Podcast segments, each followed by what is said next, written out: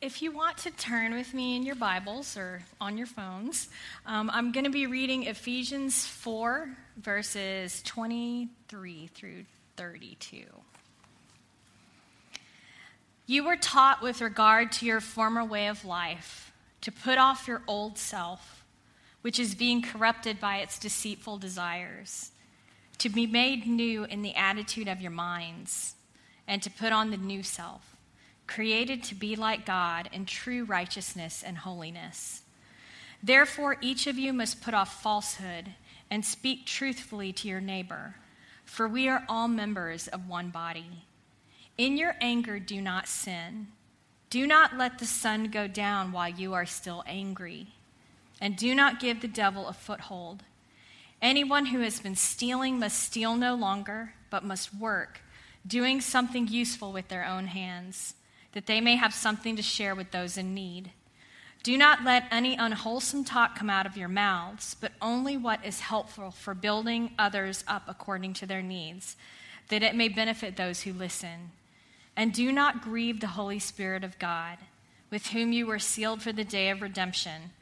Get rid of all bitterness, rage, and anger, brawling and slander, along with every form of malice. Be kind and compassionate to one another, forgiving each other, just as in Christ God forgave you. This is the word of God for the people of God. Thanks be to God. So, when Pastor Laura asked me which of the seven deadlies I would want to preach on, that I would want to preach on, um, I knew immediately that anger was my baby. And Pastor Laura, who's known me for about 20 years, looked at me and said, Really? Anger? Like you struggle with anger. Um, but I know, and God knows. So here we are. My mom loves to tell this story about a very fun shopping trip that she had with me when I was maybe about three, and she was very pregnant with my baby sister at the time. Um, we were in this store called Whackers. I don't know if y'all had Whackers around here, but that's a strange name. But I saw this Hot Wheel. Now, did any of y'all have these or remember these Hot Wheels? Are they not the coolest thing you've ever seen? I had to have that Hot Wheel, right? And what I didn't know is that my sweet mom had already gone and bought the Hot Wheel, but she had to carry me out to the car, you know, and it's a production, right? She has a baby almost. And so, but I was not having any of that. I was leaving that store with that Hot Wheel. you know? And she loves to say how I'm standing there, you know, my cute little black ponytails, and, you know, I have my shoes on, and I'm like, I want my Hot Wheel, my Hot Wheel. And I started stomping my feet, and oh, I cannot tell you, even now, I can remember the rage and the injustice that I felt of not having that Hot Wheel. Um, you know the biter in preschool? Yeah, that was me. Um, I would probably be the only United Methodist clergy that almost got kicked out of a United Methodist Mother's Day Out for biting, right? But in my defense, I would have my purse, you know, as a preschooler. I would have my purse, and there were specific toys that needed to go in my purse. And my friend Michelle would always get those toys, and I had no other recourse than to bite her, right? Um, my mom says that she read a book very often with me as a young child. It was quite tattered, and it was The Strong Willed Child, right? Um, I very vividly remember and can still recite my mom's speech, her temper speech that she would say to me. And it went exactly like this Tiffany, you're going to have to learn to control your temper or it is going to get you in trouble. Over the years, I could hear my mom saying that over and over when I would start to get angry. You know, that fire in the pit of your belly type of anger? My grandmother had two pet names for me. The first, I really liked it, was Tiffanita. The second was Banty Rooster. Now, do any of y'all know what a Banty Rooster is? Yeah, I didn't know until I looked it up on Wikipedia. I mean, what did we do with about Wikipedia? And it said a very small, angry, and aggressive rooster. right? So you kind of get a feeling. Um, I, I struggled with my temper. Over the years, though, the burn for me became a little different. I learned to control my temper and my anger, but sometimes I wonder if I also learned how to swallow it. Because the older I got, the more I, I really tried to be the oldest perfect child. I couldn't stand to think that I was wrong. And, and I don't mean like, like doing something wrong, but doing anything that was wrong a test answer, homework, any word I might say that hurt anybody. And to be angry for me felt wrong because it was such a strong, raw emotion for me. And as I entered elementary and middle school, anger began to come in the most embarrassing way for me, which was tears. I mean, imagine if you're righteously angry, you know, like my friend Cody would really make me mad. And what would I immediately do? Start to cry. How sad is that? It just ruins the effect, right? I, I, honestly didn't know how to describe my struggle with anger until I saw the movie, um, the Pixar movie Inside Out. How many of y'all have seen that? My mom was saying last night that it, it was a thoroughly, she just did not like this movie at all. But for me, I loved it because it, the emotions had colors, right? So joy was yellow, um, fear was purple, disgust was green. That was Gracie's favorite. Um, sadness was blue, and anger was red. But the most intriguing part of the movie was that it was possible to have multiple emotions at one time. And as I watched this movie with Gracie, I laughed and said to her, I think my colors got mixed up, right? My, my red is yellow, blue and my blue is red. Because I've had to explain to her and others that the normal cues like crying for me do not mean that I'm sad. It means that I'm mad. I remember early in my friendship with DG, who's now my husband, God bless him, um, I had to explain to him that when I cry, it means to run. right? Don't want to be patted or held, you just run. Now, DG, on the other hand, will cry at a Super Bowl commercial. I mean, he said this year was better, but last year's Super Bowl commercials just trashed him. You know, he's crying the whole time. Um, but for me, it's like something got miswired. My sad and my mad got mixed up. So I spent a lot of time thinking about anger and praying about it in my own life, and I've come to realize some important things. Number one, it's okay to be angry.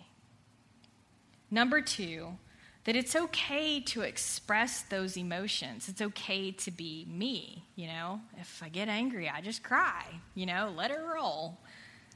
And I'm not surprised to see that God used my own struggles with anger to help others.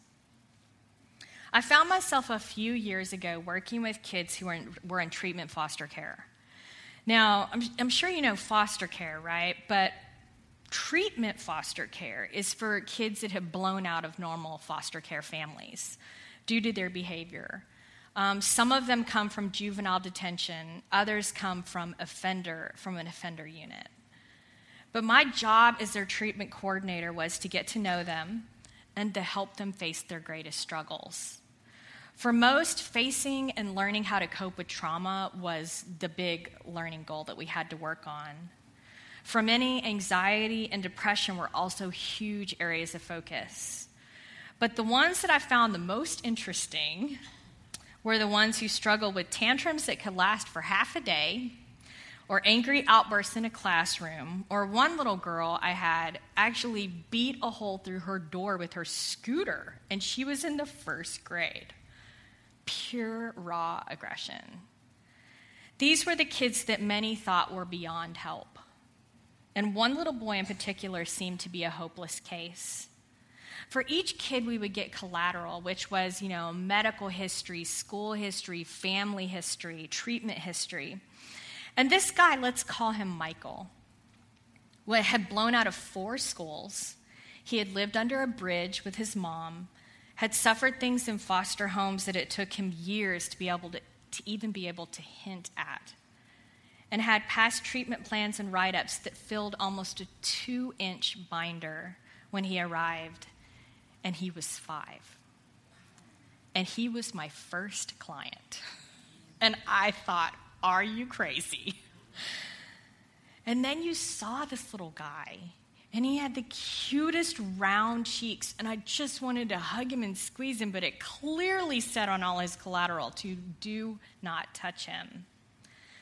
But as I got to know Michael, he would hug me and we would laugh together and we would love to go get DQ blizzards. That was a thing. And he would draw me pictures. And for months, he was the perfect kid. But it was summer and the fun was about to begin because we were about to discover his trigger school. See, with Michael, for some reason, his trigger was on a hairline switch when he got to school. And it was only about two weeks into school that I began to get some very interesting daily reports with some cryptic messages like this one. Michael had a pretty good day at school. He threw a computer but pulled it together after lunch. Okay. And then he came in to meet me with, with me that day with this cute smile and these cheeks. And I'd ask him, Michael, what happened at school? And he'd say, I don't know. And at first I thought, that's a cop out. You know. I mean, you clearly threw a computer. But as I got to know Michael and continued to get the reports from school, they would read like this Michael threw a desk, three tables, chairs, broken computers, and his aggression continued to escalate until one day I came face to face with his rage, which was for the first time focused on me. I grabbed my coworkers and locked the door when I could feel the volcano coming. And they laughed at me. They just saw this cute little guy until they felt his stocky body slam against the locked door. I will never forget him charging at the door, yelling my name, throwing things, trying to climb through the window to get me. When the police finally arrived, I knew the volcano was over and walked out to check on him, and he ran to me. The cops tried to stop him, but I knew that the eruption was over. And as he ran past him, he just grabbed me and hugged me, saying, I'm so sorry I hurt you, Tiffany. I'm so sorry I hurt you. And I had to pull his face up to see me, to see that I was okay. But what he had seen in his head, in his rage, was that he had hurt me. And I had to assure him over and over that it wasn't real he hadn't hurt me like he had seen. But I saw firsthand that he truly did not know how to stop the rage. We had tried asking him to think about how his body felt before he would get angry, before, during, and after. And then it hit me that day. I looked at him and I said, Michael, is it kind of like you feel like the Hulk? And he smiled at me with tears and he said, Yes, Tiffany, that's exactly what it feels like. And I said, I mean, it's, it's good though, you aren't like, your clothes aren't ripping off and smashing things, but that's what you feel like, right? And he said, That's exactly what I feel like. He was always on the edge, waiting for the next rock to fall, and he would lose it. The image that we found with Michael that helped him to stop this cycle was talk about a volcano. Now, he had grown up on a reservation and he loved the mountains. He always told me, Tiffany, I love the mountains. And I said, So think about a beautiful mountain, and then all of a sudden it erupts. And there's no putting it back together. See, for reasons that I later found, this little guy would sense danger, he would get angry, and he would just explode. And because of awful things in his past that happened at school, he didn't feel safe at school. Anger. Maybe now you can feel the way it smolders within you. Maybe your anger isn't as extreme as Michael's, but it's smoldering just the same. And if it is, you're not alone. I remember being so surprised the first few months that I worked in an urban inner city housing development where anger would just seem to explode from nowhere. Everyone called this place the Hill because we had the most beautiful overlook of Cincinnati, but the view inside this wall was stark compared to that view. I'd be outside playing with kids, and all of a sudden, I would hear the shrill, angry voices in the community. And it was as if you could count to three, and sometimes only to one, and then hear that explosion. Tensions would rise. The children knew to run and take cover, while the teenagers would run to see the fight, which they knew was coming. And the longer I was in the community and grew to really deeply love each person, when I would hear the signs of explosion, I would pray as I ran to the voices. Because what I found is that God used me in the anger. But what really helped me in this high anger area was to take a good look at what was fueling their anger. Because for something to explode so furiously, this anger explosion was actually just the symptom of something brewing really deep down. Peel back the layers of anger. Look at what's underneath the anger. For Michael and my friends on the hill, when you peeled it back, it was raw fear. Fear that they were covering with anger so no one would ever think they were weak or small again. Imagine being a little child and the adults who are suppo- supposed to protect you and take care of you, keep you safe, are anything but safe. Imagine having to learn at a very young age that you are all you've got. You strike first, you hurt before they can hurt you. It's like my little dog Zeke. He's the cutest little dog, but he has the most horrific bark you've ever heard. I mean, it sounds like he is being gutted. It, he hears a noise or thinks somebody is going to get his food, and he's right back to being a tiny little abandoned puppy alone and scared and hungry. For some of you, it's fear. For some of you, it's depression, expectations that haven't been met. For a lot of my friends on the Hill, it was the anger that their lives were nothing like what they would want. And yet they felt absolutely powerless to change anything. They felt alone, unseen, unheard and unloved and unable to get out of the cycle of anger and its disastrous effects in their lives. The community fairly dripped with the volcanic effects of their anger. If you really dig, anger can come from lots of different things. It was interesting to me that for men, a lot of times anger is a telltale sign of depression.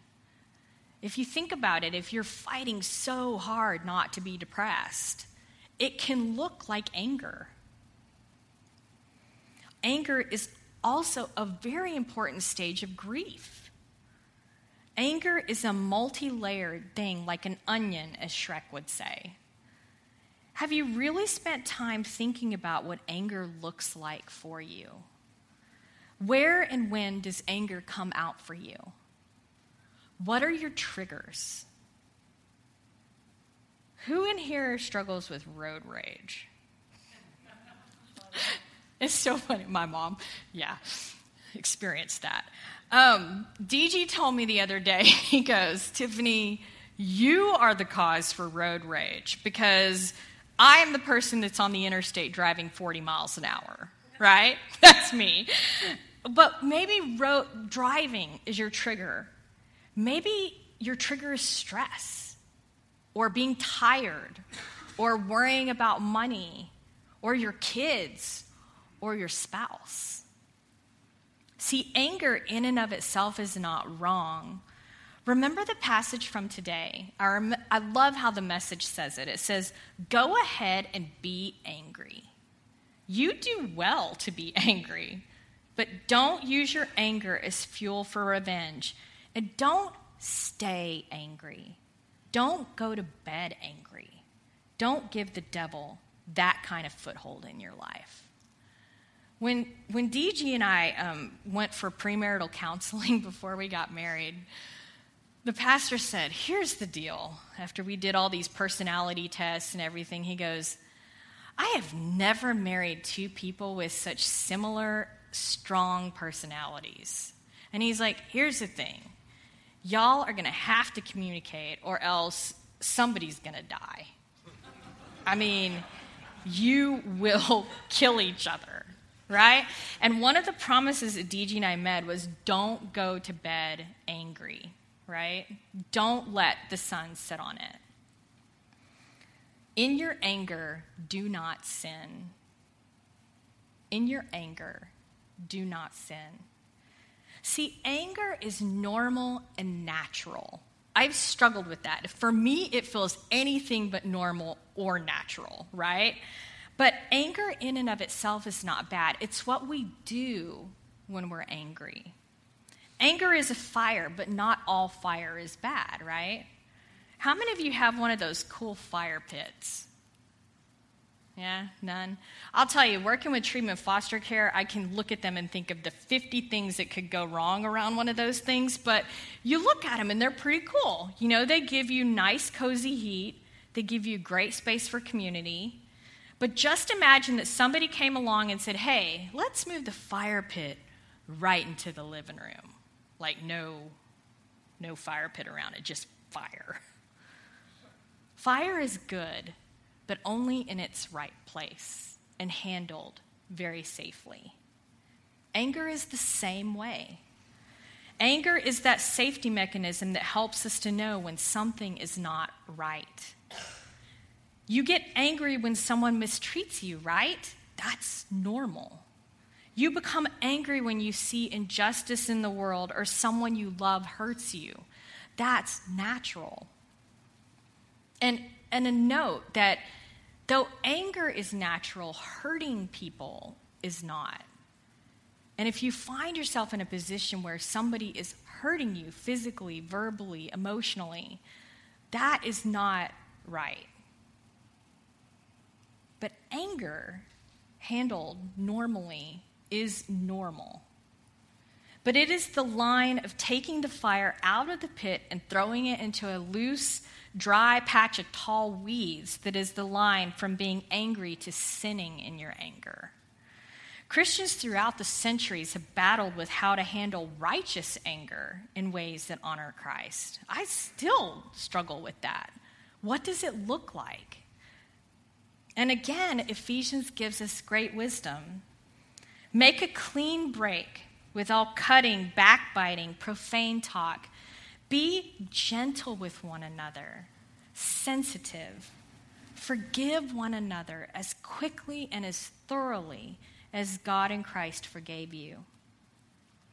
Maybe you are struggling with a deep, boiling anger from someone who has hurt you deeply and to think about forgiving them is unthinkable because it feels like you're saying that what they did was okay. But think about it this way why do you need to forgive if you haven't been wronged? I've talked with so many people who have struggled and suffered at the hands of other people, and to even say the word of forgiving for them is it, it just makes them angry because they feel like to forgive is to say that what the other person did was okay. But let me explain it this way someone hurt you, you forgive because they did something wrong. If they didn't do anything wrong, there's no reason to forgive them. And that, to me, is liberating, right?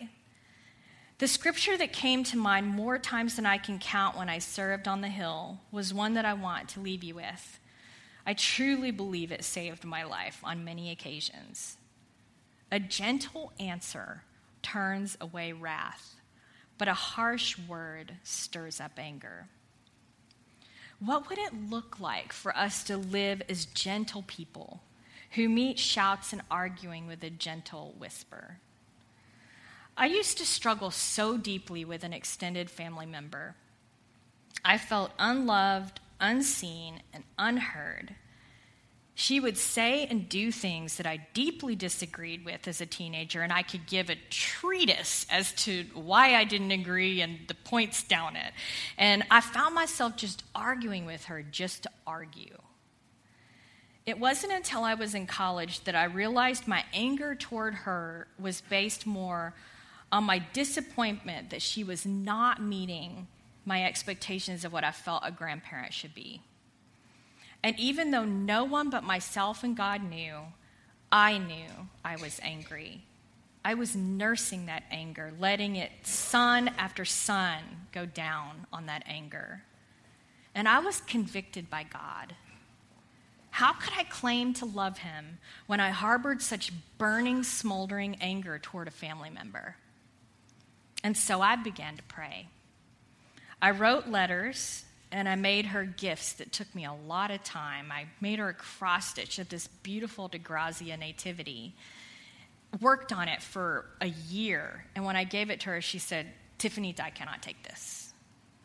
And I just sat there and I prayed and thought, You're taking it because I love you. And I began to feel my anger melt away. I realized that I had my own expectations of what she should act like or say or do, and that she simply was not able to give that to me. And God helped me not only to grieve that, but to realize that I wasn't being the person that she or God needed me to be. So I continued to write her, to pray, but I honestly wondered if she even knew or felt that I loved her. One day I went to her house and found beside her bedside a drawer filled with letters, my letters. And I knew. The love of Christ had taken over my resentments and anger. At that point, it didn't matter if she knew. I knew. Imagine if you allowed the love of Christ to help you to forgive to let your anger go. Because honestly, your anger is not only hurting you, but those you love and those you could love. Imagine how our society, both live and virtual, could look different if people gave gentle answers instead of angry shouts or jabs. What if you and I forgave others as quickly and as thoroughly as Christ has forgiven us? Without anything in return. Forgiveness is the kryptonite to anger. The love chapter says it best love is patient, love is kind. It does not envy, it does not boast, it is not proud. It does not dishonor others, it is not self seeking, it is not easily angered. It keeps no record of wrongs. Love does not delight in evil, but rejoices with the truth. It always protects, always trusts, always hopes, always perseveres. We are called to live out the love of Christ in technicolor to a world that is smoldering in anger. And this one deadly sin is truly deadly because if we allow our anger to rage, how can Christ's love shine through us? But what I have seen in my own life and in the lives of others is this amazing life things that the love of Christ can do. It can turn anger that consumes and destroys into a beacon of light. Ask God to help you to see the person you are angry with through his eyes. Why not let the love of Christ begin today to bring healing and light, which is what it does best? Bring it into your dinner table, your office, your school, your relationships, your marriages, your heart. And let the light of Christ burn within you and turn your anger into beauty. In the name of the Father, the Son, and the Holy Spirit. Amen.